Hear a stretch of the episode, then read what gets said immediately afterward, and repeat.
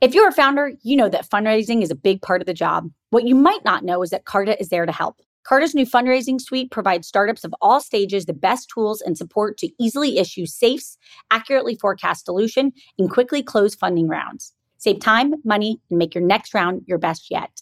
To learn more or to get started, go to carta.com forward slash fundraise. That's carta.com forward slash fundraise.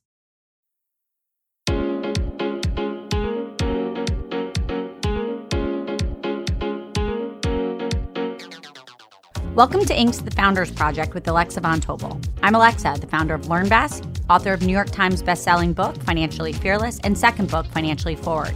I'm also the founder and managing partner of Inspired Capital, a venture firm focused on the entrepreneurs of the future. Each week, we sit down with a top founder to share their story of guts, inspiration, and drive. Hi, everybody. I'm your host, Alexa Von Tobel, and this week I want you to meet John Berkowitz, the founder and CEO of Ojo an industry leading real estate technology company that partners with the top real estate teams and agents to deliver value for millions of consumers on its platform. John founded Ojo in 2015 and has since raised more than $140 million in venture capital. Ojo has been named to the Deloitte Tech Fast 500 and the Inc. 5000. John has received numerous leadership accolades, including Ernst Young Entrepreneur of the Year, and Austin Business Journal Company and CEO of the Year.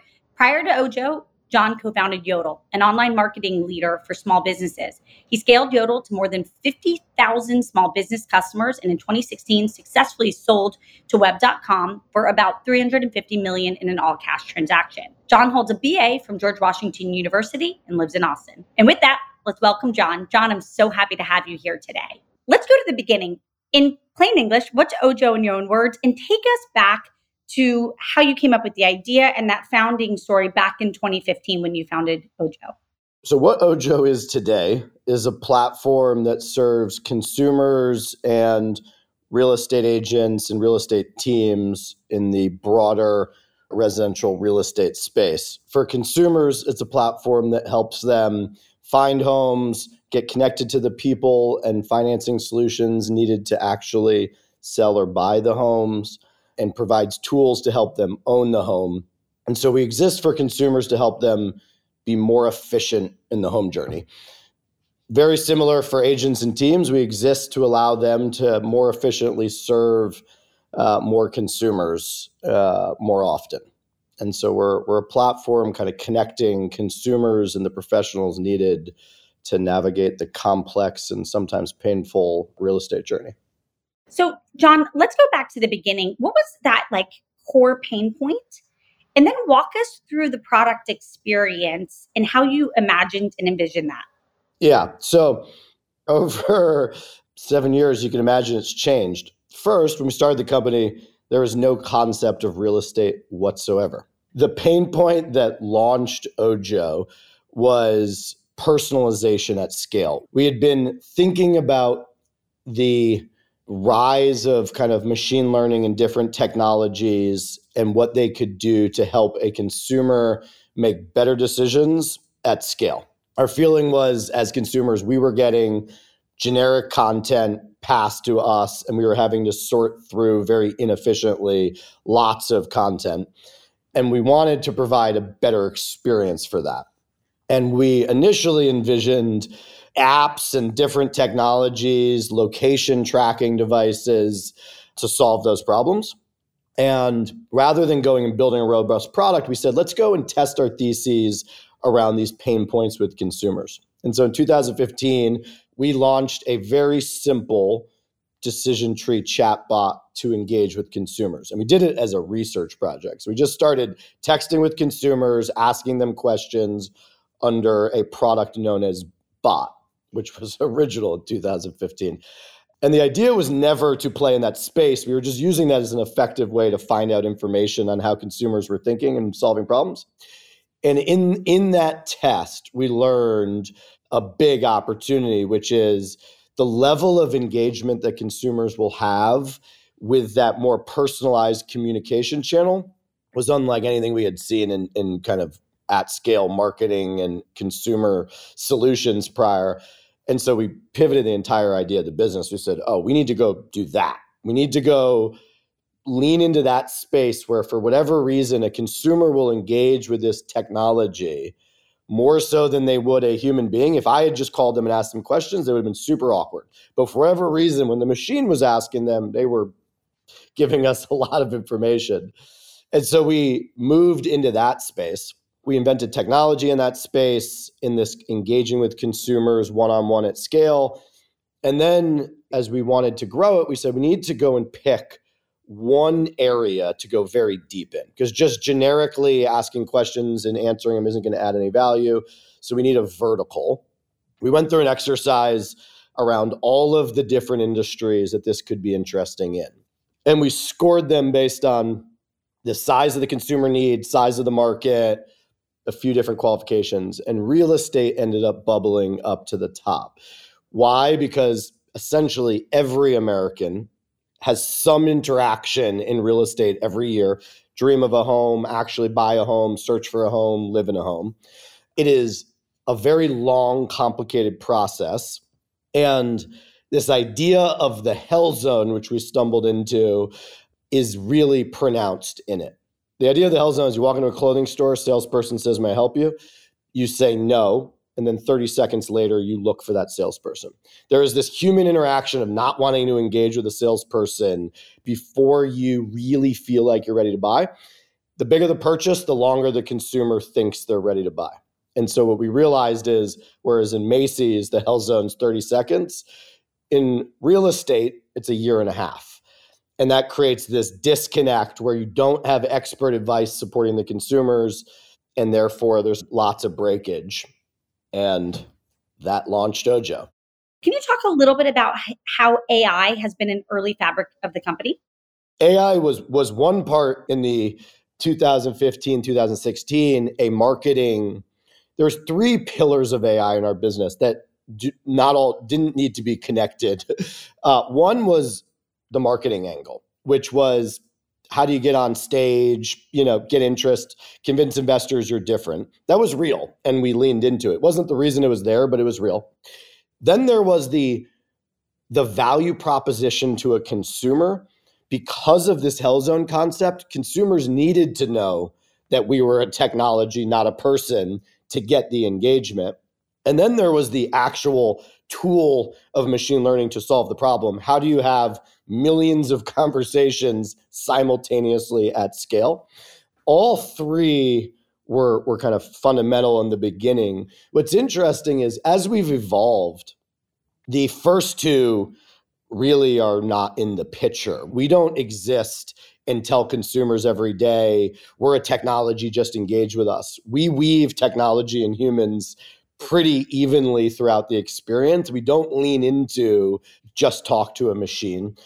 We don't at all tell investors or stand on stages and talk about AI because, candidly, right now, I think we're in a, a newfound hype cycle. But the way we solve problems, we will a lot of times use humans because it's more efficient and better consumer experience and we can scale it and a lot of times lean heavily on complex algorithms to determine what to do next use machine learning and different kind of more i would say rudimentary ai to solve problems. But it is a tool in our business used when it makes sense and zero pressure on anybody to use it when it does not. Can you talk a little bit about what what seems so obvious to you if we fast forward 5 to 10 years it's really interesting. On one hand, the awareness now of ChatGPT and, and AI is like my mom knows about it. We've now broadened the awareness, which now that we've broadened the awareness, I think you'll broaden the acceptance, and that's going to accelerate the use of them. My thesis was in 2020 was what these complex deep algorithms do is allow you to make better decisions faster. And they also can solve problems like content creation and doing human tasks faster. And when you see that three years ago, you're like, oh, this is going to be everywhere. I think now, in the next two years, I actually don't think much is going to change. I really don't. I think real estate agents will use it to write blogs better. So LinkedIn might be the place you see the most chat gpt actual change in the world or kind of content creation i think some businesses will do it. People will have better chat bots and things like that. Where I think you will see actual changes is in a few years when we legitimately let the machine do the complete set of human tasks because the ability is there now. What we're doing right now could be 100% machine. That's scary, right? We have the technology now to replicate you and I digitally, and we have the technology now to replicate all of the content that we would say. And you can create a lot of versions of this and then score it and figure out what's the best. They will create artificial live podcast television shows. That'll happen, I believe, in 23. And then it's going to be really interesting how we engage with authentic content in the digital world when it's really hard to separate how much is this a machine just telling me what I want to see versus the truth. There are very few industries that don't have less than 50% of the jobs be much more automatable when you have the capability of the algorithms today. I think how we regulate them and how much we trust them is the real headwind because the technology is here. Now we're regulation and trust are the only barriers. What are your predictions in real estate more broadly? What's obvious to you about where prop tech is headed over the next five to 10 years? When I look back, I think it is one of the more interesting industries when you think about innovation and change because the normal internet cycle that hit every other industry from buying shoes to healthcare and everywhere else somewhat skipped over real estate because right when the innovation cycle was going, 2007 happened, and this industry was the cause of the global recession, right? And so a lot of the innovation you saw in other categories didn't happen here. All the money left. Then the next time the money came in that would drive innovation, it came in free money times. And so the majority of innovation over the last six years has been about how do you solve the financial headwinds in this industry with free money. Now that the free money is gone, most of those models are gone. So we basically had two five to eight year innovation cycles that have been tossed out. And it's why the biggest company in this space is Zillow, which is a real estate newspaper. Like that's the biggest innovation we have. That's the pessimist in me.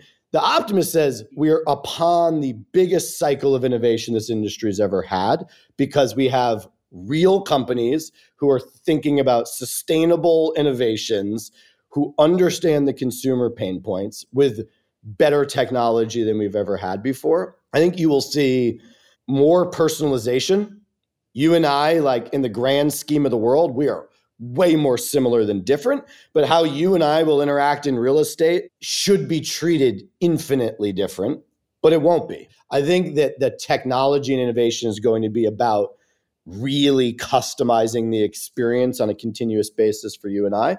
I think you'll have a lot of innovation in partial home ownership. This whole idea of all of an American's net worth is tied up in the home. And then you have all of this private equity money, long real estate. The models that say that there is a gray area and we can do that together, I think will prevail and are good for consumers and good financial. So I think partial ownership will be good. And then I think you will see a lot of more sustainable financial innovation. Teach us how you think of build versus buy and what makes an acquisition super successful. I believe if you say what are one or two things that's made this company as successful as it has been, the, the first one is people. The second is the pragmatic approach to problem solving, which is really egolessly and open minded, saying for any problem, we will build, buy, or partner. We have legitimate, significant patents in AI. We have huge partnerships with publicly traded companies, and we've bought four companies prior to Series D, which is fairly unheard of. And I think what is more unique than any one of those it's the fact that we've actually done all three because normally it's like oh everything's built here or everything's bought we're just a roll up or we partner on everything we have looked at it and said, what is the most effective way to solve the problem? And to do that, you need to basically teach the company to be egoless and say, it does not matter. If there's another company out there that's beating us, let's figure out how to either partner or buy them, whichever is better. And if the problem isn't solved, no matter how hard it is, go solve the problem. And it's allowed us to leap forward.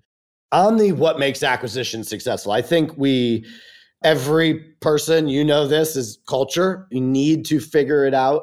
I think bigger than culture potentially is alignment on goals and what you want. One thing we've been very good at is, of course, we evaluate the people. We say, are they talented? Are they going to be able to contribute in the broader mission? And then when you're talking to founders and management, really actually trying to understand what they want. No different than when you're hiring an employee. Are you talented? Can you help me? And does my product and where I'm going help you? You have to think about that in acquisitions. Because if you don't, what you end up doing is sounds really good, cultures are good, but then they start working against each other and it's not a multiplication equation, which is what great acquisitions are. That's where my obsession's been. I very early can tell is the culture going to fit, are the founders going to fit, are we like going to get along, which for my own sanity is important to me. I've realized what they actually want, not it's not as wrong what they want, but isn't what where we're going. I have had those moments where I play out, what if I decided to do this? What if you give me your company and all your people and tomorrow afternoon I decide that we should buy your biggest competitor or sell to the company you hate.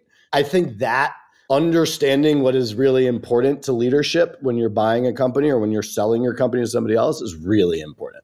And we'll be right back after a message from our sponsors. Alexa here. Not only do I get the opportunity to speak with all types of founders on For Starters, but I'm a repeat founder myself. We all know how vital fundraising is to a startup. Carta knows this too.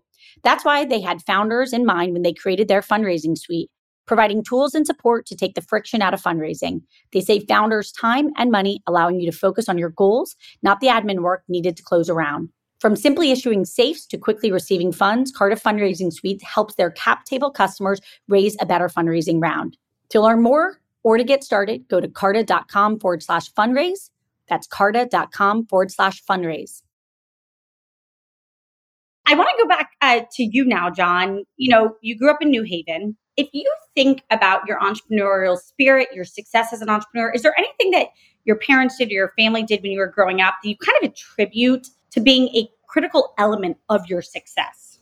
One thing is you don't realize it until you leave, but New Haven is a crazy entrepreneurial place historically. And we have all of these inventions, the first phone book, the frisbee, the lollipop. These are things that you learn as a kid and you see it all around. You're just like, oh, it's the center of the world. And it's not the biggest city in the world and it's got all these problems, but there's this idea of solving problems that you grow up around in New Haven that I think spurs a lot of entrepreneurship. My father owned a small commercial construction company. And so I was a part of business, good, bad, or ugly, in every part of my life right? Christmas and hanukkah we were we were dual trackers uh, in the religious scene.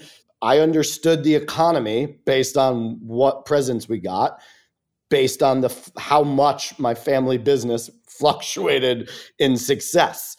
I understood legal problems and employee problems based on just hearing my dad on the phone continuously.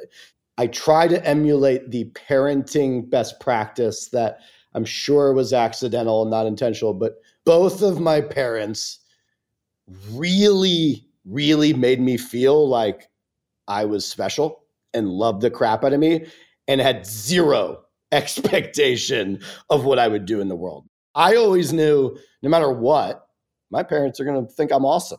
And that lack of pressure is, I think, fairly important in my journey back to just since we're on the topic of parenting, you said something that I really love, really special, that you think of Ojo like a family business, considering your wife and four sons as an extension of your executive team. Tell us what you mean by that. I just love that mindset because the truth is, your family is in the business. They're making sacrifices for you to run the business. This whole like uh, work life balance thing is just not a real thing. Like you you live a life and there's multiple components of it. And to me, one, I'm blessed that I have very smart family. Uh, and so my wife, smarter than me. My twin 15 year olds, smarter than me. We'll, we'll find out if the three the three and a half year old and the seven year old are.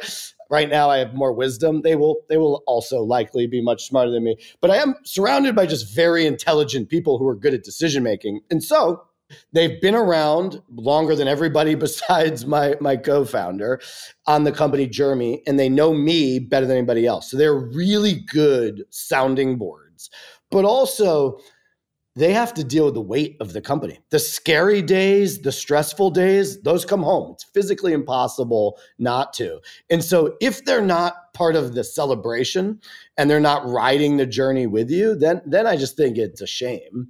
And so you, I just realized they're part of the team. They think about decisions, they're a part of those decisions, things that extremely confidential NDAs with the world's biggest private equity companies and publicly traded companies that only a small portion of my team can know about, I will go and sit with my twin 15 year olds and my wife and fully unpack. It's probably good for them. I'm sure it's really annoying at times, and it's definitely good for Ojo. I want to go back. You sold Yodle. Yeah. It was acquired in 2016. Why the heck did you jump back in the ring? You know, how did you think about wanting to do it all over again, knowing you obviously didn't have to? And how did you think about maybe rules or really important lessons that you brought with you? One, um, when I knew we were selling Yodle, is when I started working on Ojo. So there was a period of time, fully disclosed to everybody on both sides, where I had employees in both companies. I had, you know, at the end of Ojo, whatever, end of Yodle, 100 employees in my direct org. When we made the decision not to go public and go own it ourselves, I knew I just needed to go do it on my own again. And so I was already in ideation mode and had actually started it pre Yodle selling.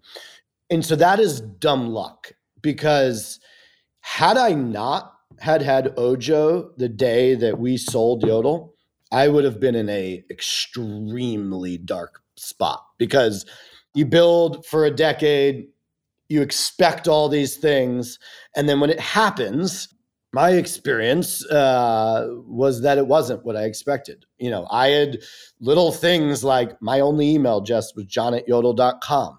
Ojo was nothing at this point. We just were early ideation and very much in stealth mode. John Berkowitz wasn't really a person because my entire like adult years was John, the founder of Yodle. And what I thought would be delivered on exit was mostly just like something being taken versus giving. I remember how dark that evening was. The thing I did is I went to work the next day at Ojo and put everything into it and just said, I got to go rebuild that. And if I didn't have that, I very sincerely, without my family and Ojo, it, I think I, I would have been in uh, danger. That's how bad and dark the feeling of exit was uh, for me. I am a person that I think derives energy from solving problems and, and building. And if I don't have those, it's not good for me. You have this quote, which I passionately agree with. You say there's a danger of founders marching towards an exit instead of marching to solve a problem. But from your point of view, I know you agree with that deeply, but why? Yeah. Why? Help people understand why. What's really interesting is my realization around it was from Yodle. When we started Yodle, there wasn't like, oh, we're gonna go get rich. It was it was a oh, cool. We're sons of small business owners. There's this massive unsolved space on the internet. They're spending money in the yellow pages. We want to get them in the internet. None of it was, oh, we are going to go get rich. And somewhere in the year two of Yodle, it was less about solving a problem, the pride of the customers, more about like, march up the Inc. list, smoke the competition on revenue, go add another 10,000 customers. So it really became march on these metrics, which we're all pacing towards we're going to take this company public and it's going to be a massive success. And I don't know when it changed, but at some point in there and changed. And for a while, that was a very focused goal that drove growth. But at the dis- point that we decided not to go public, we took out the single driving mission of the company. And that was the single biggest mistake in the history of the company because we were going to go public. We all told the whole company we're going to go public. We we're excited about it. We made a decision hindsight, the wrong decision, in my opinion, not to go public, but it was a decision that any company should be able to make. What we miscalculated was that all of us, for a long period of time, had been marching to that day, not to the let's just build a great, lasting company. And we lost our way after that. We sold as very successful sale. Investors and founders and everybody made a lot of money. But today, Yodle's not around. It's been chopped up, cut into pieces. And I think what ends up happening is if you are outcome driven, you don't build sustainable value in the world. And that to me is a real risk because if you just build value, then you can do it forever and you can choose when you get off the boat on your own time. Last question I want to ask, and we're going to move to the quick fire round. Yeah. The stress is real. How did you get better at those? pay it forward to everybody else listening. What are your tricks, tips, etc. when you're dealing with truly a moment that you're like extremely overwhelmed? Yeah. I do better in an emergency. This is something I've learned about myself. A lot of times in a business, you're in an emergency, in a cash losing new startup, right? And so I think there's actually times where I do better. But when you go home and the emergency is done, then you just have the weight of the emergency and that stress. I wouldn't. Uh, this is not a like. I, I feel a little insecure making recommendations on it because I don't think I'm very good at this. I'll tell you the reality. A, my wife would say he sucks at it. He's stressed at nighttime. Uh, a characteristic of my personality is I go home.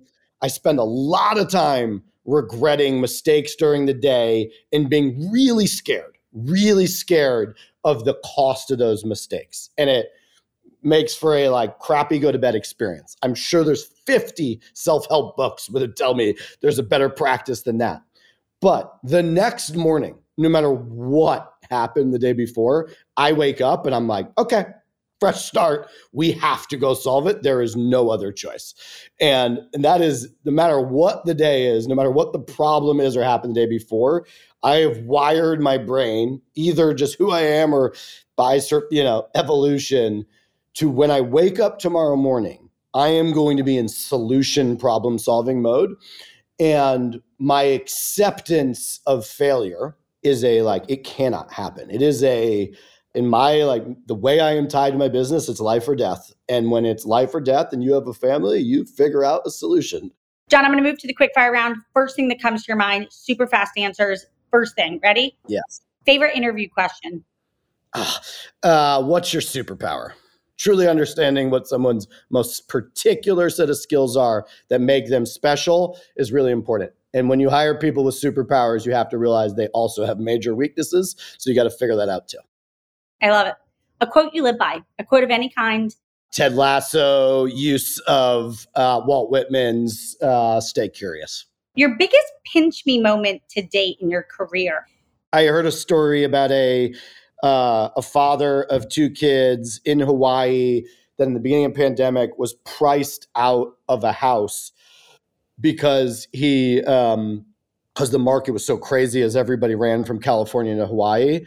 And so he was living in his car and he read an article about how actually in Hawaii it was easier to buy a home than rent a house. And so he went online, he ended up on our platform through technology and the combination of people, we introduced him to somebody and that agent moved the universe for this guy. And by Christmas, he owned his first home. Ah, taking that home to my family and saying that's what we do was one of the more proud moments in my career. Um, a book that you that like really left a dent on you. Oh, the places you will go by Dr. Seuss. Last question. Um, what do you hold as sacred? Trying to understand the truth of everything. People is a massive part. So, quality of talent, diverse thinking, diversity are all sacred to me. But the kind of underlying thing that I am seeking constantly on myself, the business, the people, the problems we're solving, our customers, our partners, is the truth. Because it's not easy to find.